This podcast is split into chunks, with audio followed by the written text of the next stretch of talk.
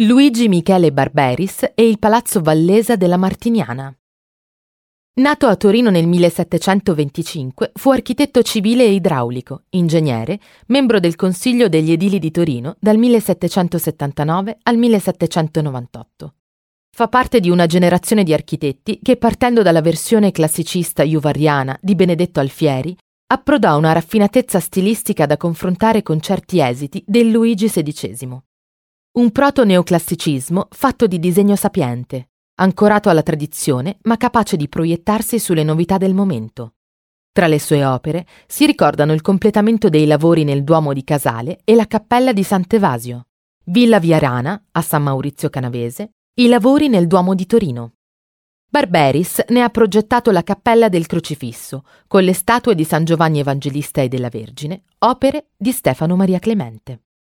Sempre nel capoluogo piemontese, Barberis ha realizzato i disegni per il Palazzo Vallesa della Martiniana, un palazzo nobiliare di fine Settecento commissionato dalla contessa Giuliana della Martiniana, e la facciata della chiesa della Madonna del Carmine.